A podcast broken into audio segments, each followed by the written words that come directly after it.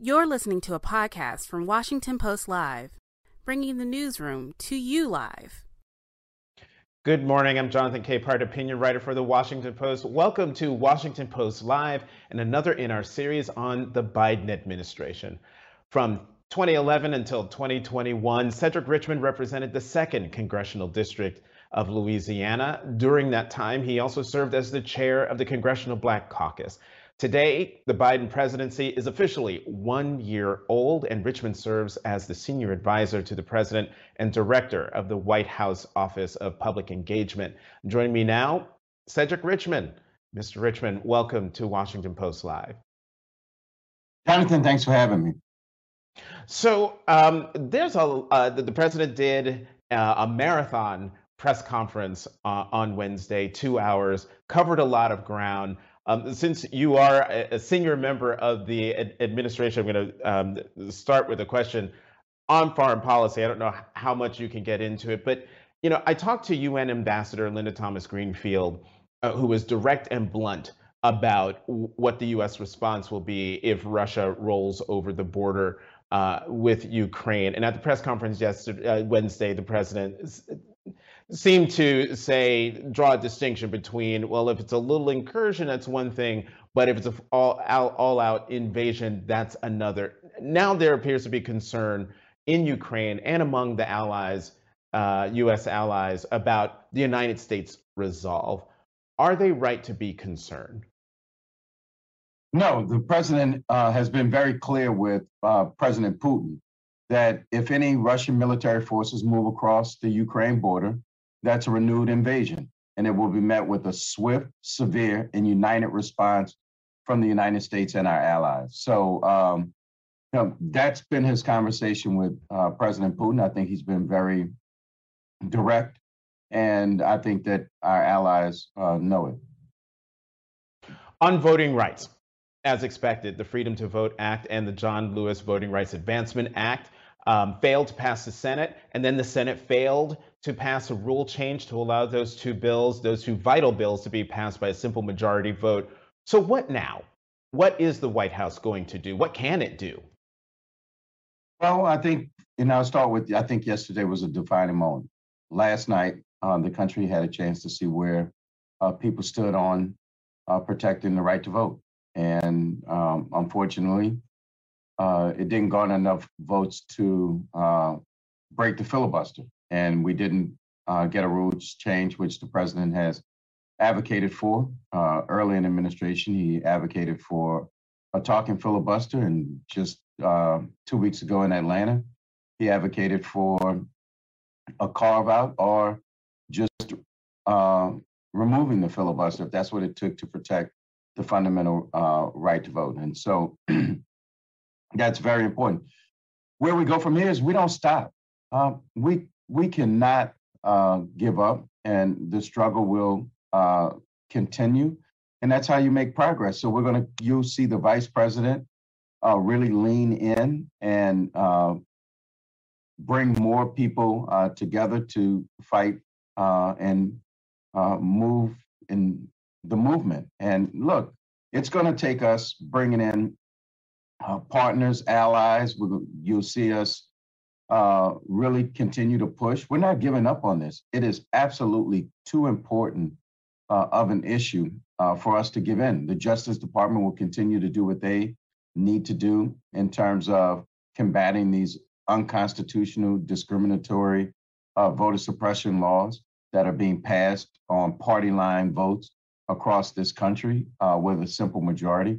So we're not we're not giving in. Yesterday was not the end uh, we have renewed our commitment to uh, push for uh, the Freedom to Vote Act and the John Lewis uh, Voting Rights Bill.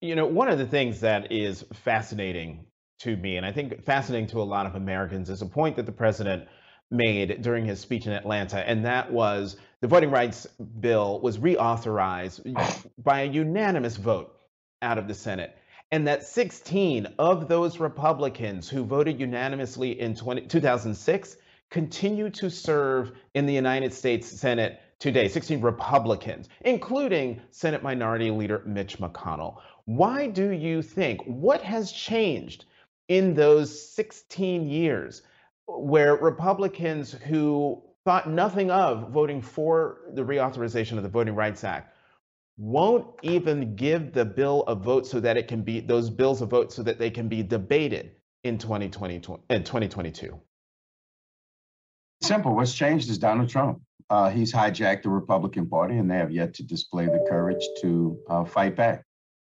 Uh, unfortunately um, they've allowed uh, the former president to change their value system. 16 uh, you said it. The president said it in his speech. 16 republicans uh, voted to renew the Voting Rights Act, and now uh, because the former president and their uh, you know desire to not be primary uh, has affected their uh, willingness to uh, do a bipartisan voting rights bill. And I've said this before, so this is nothing new. And I think the president's sentiment in Georgia echoed it: is that politicians worry about the next election statesmen worry about the next generation. And it is unfortunate that uh, what uh, the former defeated president has been able to do to uh, the Republican Party. And it is very clear that uh, if he doesn't want something to happen, then they're not gonna uh, they're not gonna do it. And we know what he believes about elections. He's still uh, pushing the big lie and saying that there was rampant voter fraud. Uh, the 2020 election should be celebrated. More people voted in the history of this country. It was a fair, safe, and accurate election, uh, and he lost. But uh, he can't take that defeat, so he continues to question it. Republicans continue to uh, patronize him, and uh, unfortunately, uh, this is where we wind up when people let things like that happen. Mm-hmm. Uh, I, I, I want to come back to another question about Mitch McConnell, but in, in terms of you know casting doubt on the 2020 election, did President Biden in his press conference mean to cast doubt on the upcoming 2022 midterm elections with his comments yesterday? No, absolutely not. Uh, I think what he was doing was celebrating uh, the fact that in 2020, more Americans voted um, in the history of the United States. And then I think that what he was doing was highlighting the fact that some of these laws actually will allow people to subvert elections. And if that election subversion happens, then it would raise questions. And I think that's that's what he was trying to highlight. Mm-hmm. All right, back to Mitch McConnell, uh, because a- after the failed vote uh, yesterday, the Senate Minority Leader was asked what he would say to voters of color who fear that they won't be able to vote in the midterms as a result of those two bills not passing. And he said, and I quote, if you look at the statistics, African American voters are voting in just as high percentages as Americans. Your reaction to that distinction? I, I just, you know, it, it's unfortunate that um, the minority leader uh, feels that way.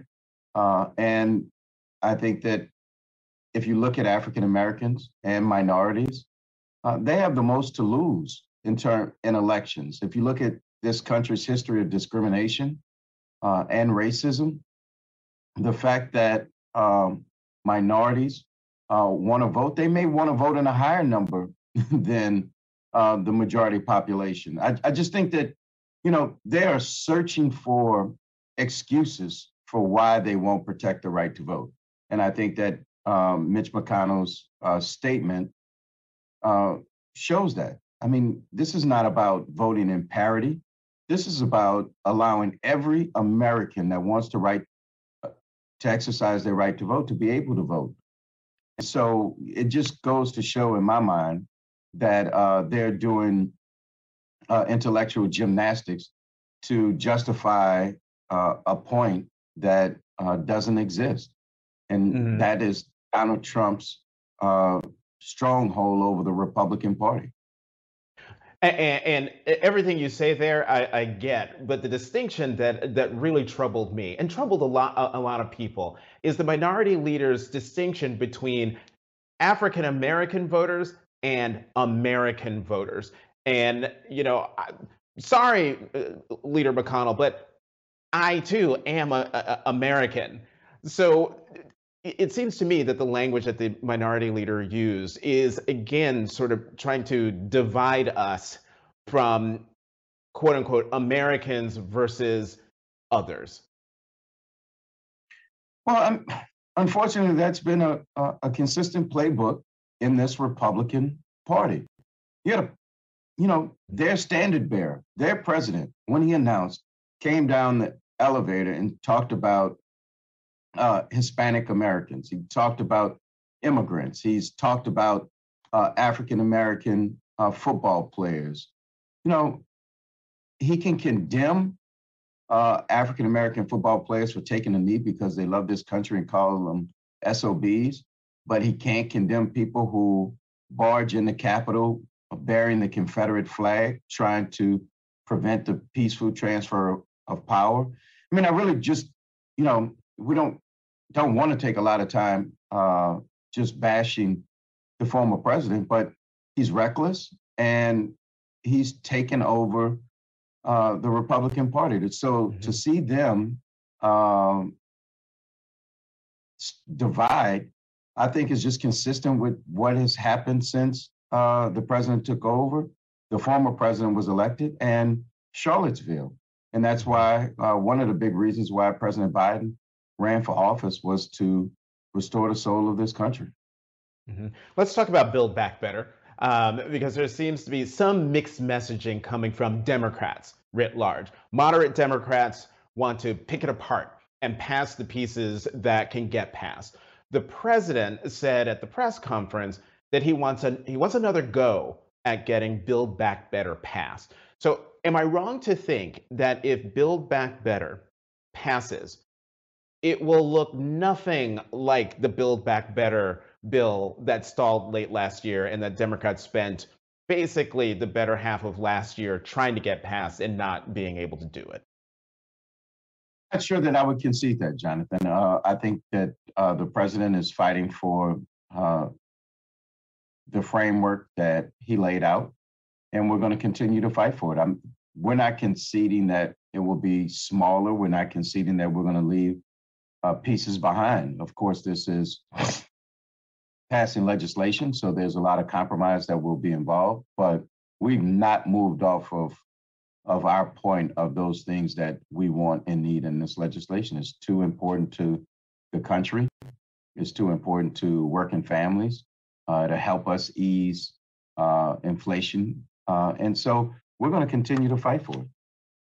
And, and, and I get that, but I mean, even if you were to pick it apart, even if if Build Back Better didn't have everything um, that you know was in it last year, would still be an historic bill. So, is there would there be anything wrong with passing a Build Back Better bill that had childcare, elder care, and say something, a provision that doesn't come to mind right now related to the environment, or paid family leave, or uh, an ex- a permanent funding extension of the uh, child tax credit. That would be huge. Just those three of those things would be huge.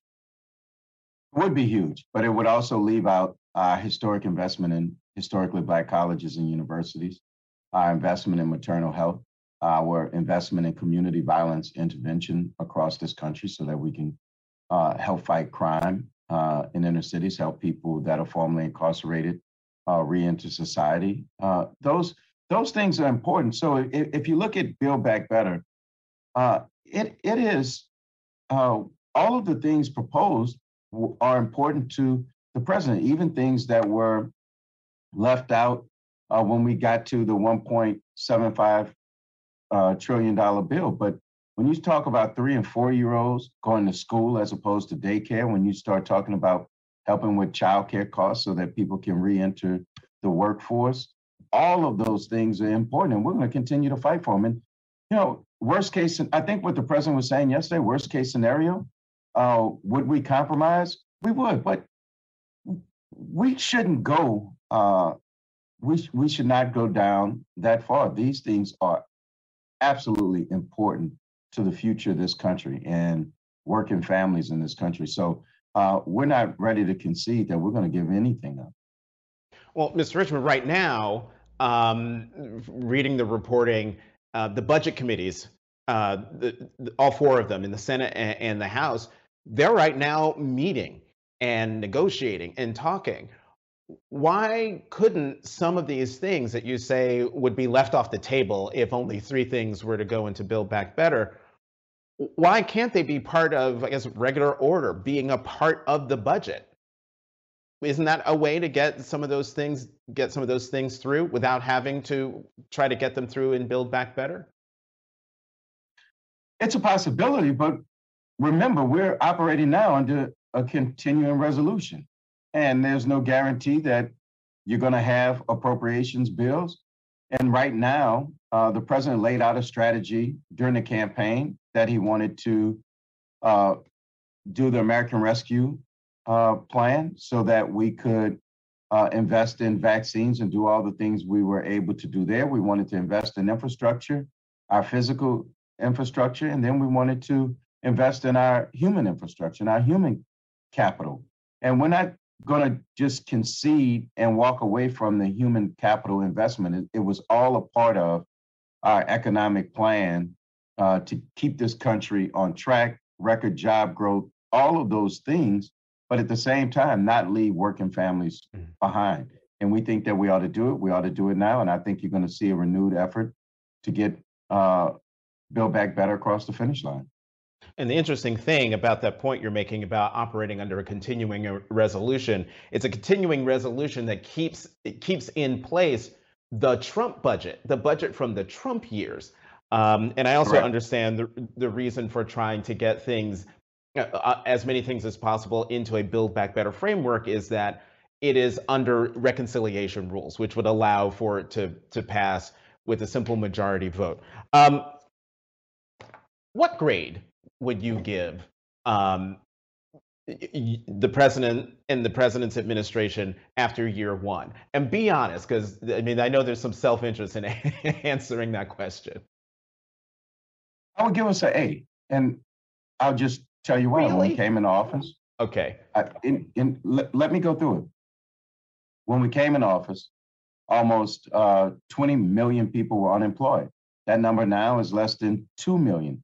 Uh, we've added 6.4 million jobs to the economy. We have record economic growth. So if you look at the economic side, although a lot of people don't talk about it, a lot of people don't brag about it, but the economy is roaring back.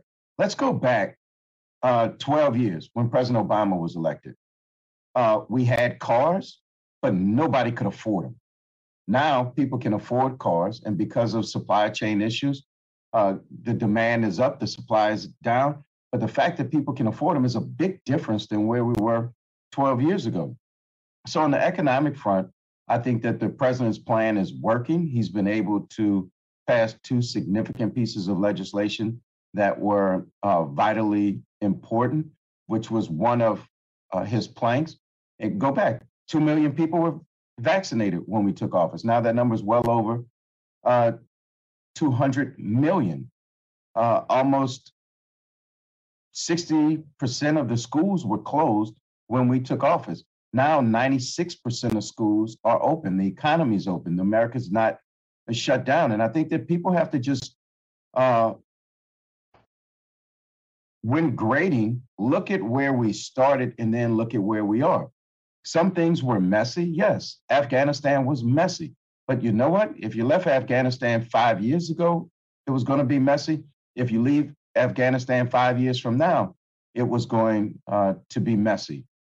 Uh, but the president said last night, and I think that people don't really uh, think about the financial impact and the loss of life uh, from uh, us in Afghanistan, but we were spending over a billion dollars a week for 20 years in Afghanistan.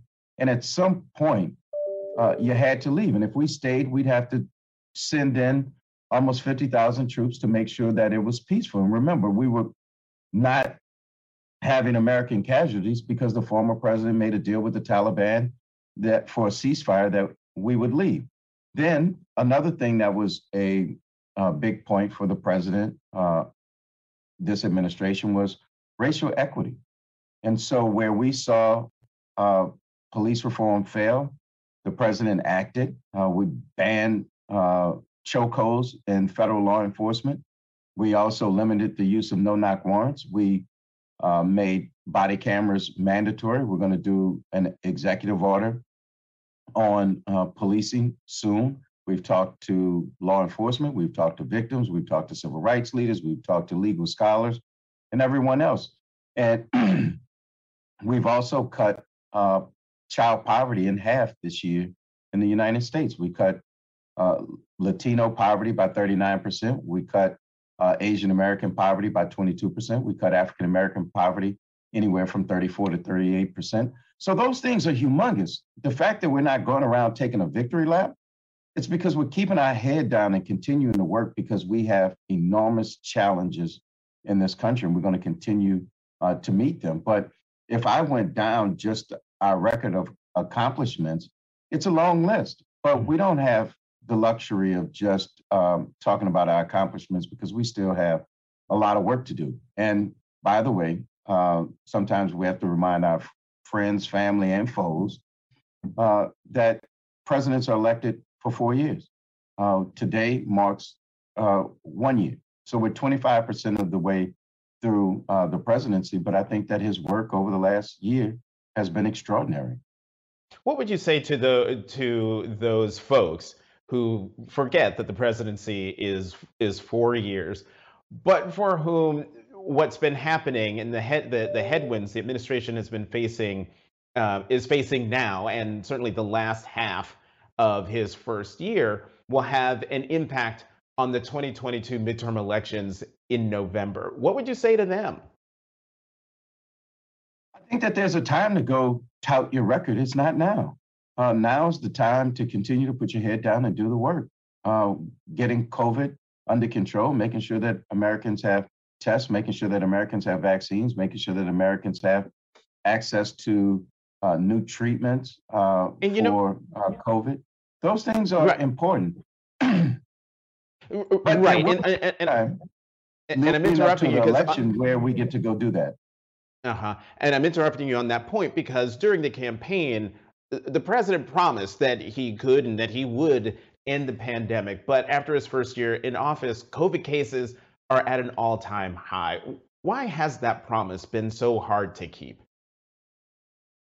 Well, what we're doing is uh, protecting the safety and health of Americans.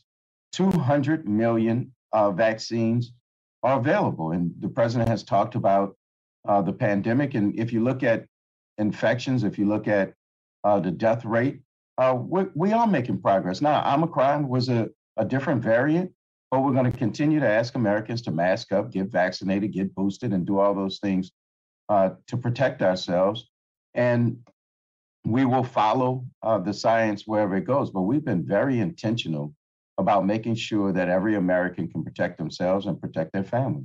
And we made those tools available to Americans to actually do that. Now, back to the midterms, one of the things that uh, Democrats in particular are worried about is if Republicans take back one or both houses of Congress, that the president's agenda, which is already having a hard time getting through, um, will just grind to a halt. How concerned um, is the White House about that? And how would that affect the president's ability to get things done?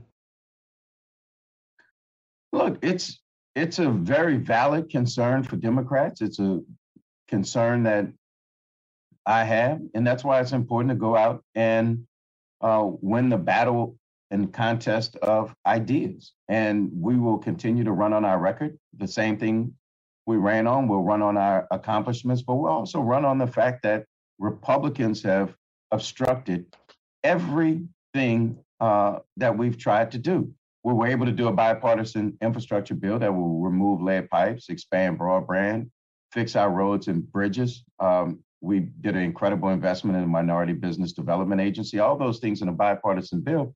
But when you look at things like voting rights and you look at other things, uh, paid paid family leave, other things, Republicans have just obstructed. And it's not in, I would you know, assert that it's not necessarily a value proposition.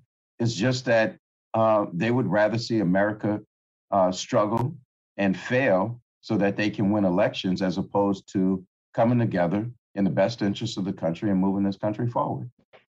I gotta get. We got less than five minutes left, and I gotta get you on on two questions. Um, okay. Uh, you know, Mr. Richmond, there's been relentlessly um, negative press coverage um, that includes anonymous quotes from folks in the West Wing about the vice president, about Vice President Harris. Does and it leads to this bigger question: Does the vice president have the confidence of the president and of the West Wing? Absolutely, 100%. And, you know, that's part of my frustration with the press these days. We, you know, we read more about anonymous sources than name individuals, and anybody hiding behind, uh, you know, cloak of darkness can say anything. But I'll tell you, I'm in senior advisor meetings every morning. Uh, I talk to the president regularly, and the vice president has our full confidence. We think she's doing an extraordinary job. We think that it's not an easy job. The presidency is not an easy job. And what you do when you don't have an easy job is put your head down and you work your behind off. And that's what she's doing. That's what the president's doing. So uh, we have full, full confidence in the vice president, and we're proud of the work that she's doing. And Mr. Richmond, what, what specific policy goals can we expect to see prioritized in year two of the Biden administration? Well, what we want to do in the short term is make sure that we get Build Back Better across the finish line so that we can uh, ease supply chain issues, bring down inflation, continue to improve the economy, invest in our American families. That that is uh, job number one, along with protecting uh, the right to vote. Those two things are still very critical for us, and we're going to continue uh, to push those things. But we will also uh, you know, chew gum and walk at the same time because there's other parts of the agenda that we want to do for uh, working families. And we want to make sure that the tax system is fair and that those who, you know, have it pay their fair share. Uh, the middle class in this country has been uh, shouldering a disproportionate share of the burden. And we think that that's unfair. And we're going to work on that also. So uh, we're not giving up on what the president laid out uh, in his vision. And believe it or not, we're going to continue to work on unifying the country and restoring the, the soul of America. You are actually a little more pithy than I than I expected. So I'm going to squeeze in one more question, and that is uh, in terms of concern about inflation. Should do, does the administration, does the president expect that the 40-year high that um, we saw uh, last year is starting to slide back. Can six months from now will we be looking at lower inflation than we have than we have today? Absolutely, that's the goal. But I think also uh, we also need to call out some of our corporate actors. And if you look at uh, Tyson's, for example, and what they're charging for their meat products, uh, I think it was on their earnings call with the CEO that he said that we had record earnings last quarter, over a billion dollars. You know how we got record earnings? We raised prices. He didn't say that there was a need to raise prices. He didn't say that their materials and labor and all those things, the cost went up. What he said is we raised prices and we got record earnings. And so we need to make sure that um, we're holding everyone accountable. We're going to fix supply chain issues, but we can't uh, and we'll try mm-hmm. uh, to deal with corporate greed. But some of this, right, uh, I believe, is profiteering during a pandemic. And with that, we are going to have to leave it there. Cedric Richmond, Senior Advisor to President Biden, uh, thank you very, very much for coming to Washington Post Live. Thanks for having me. Thanks for listening. For more information on our upcoming programs, go to WashingtonPostLive.com.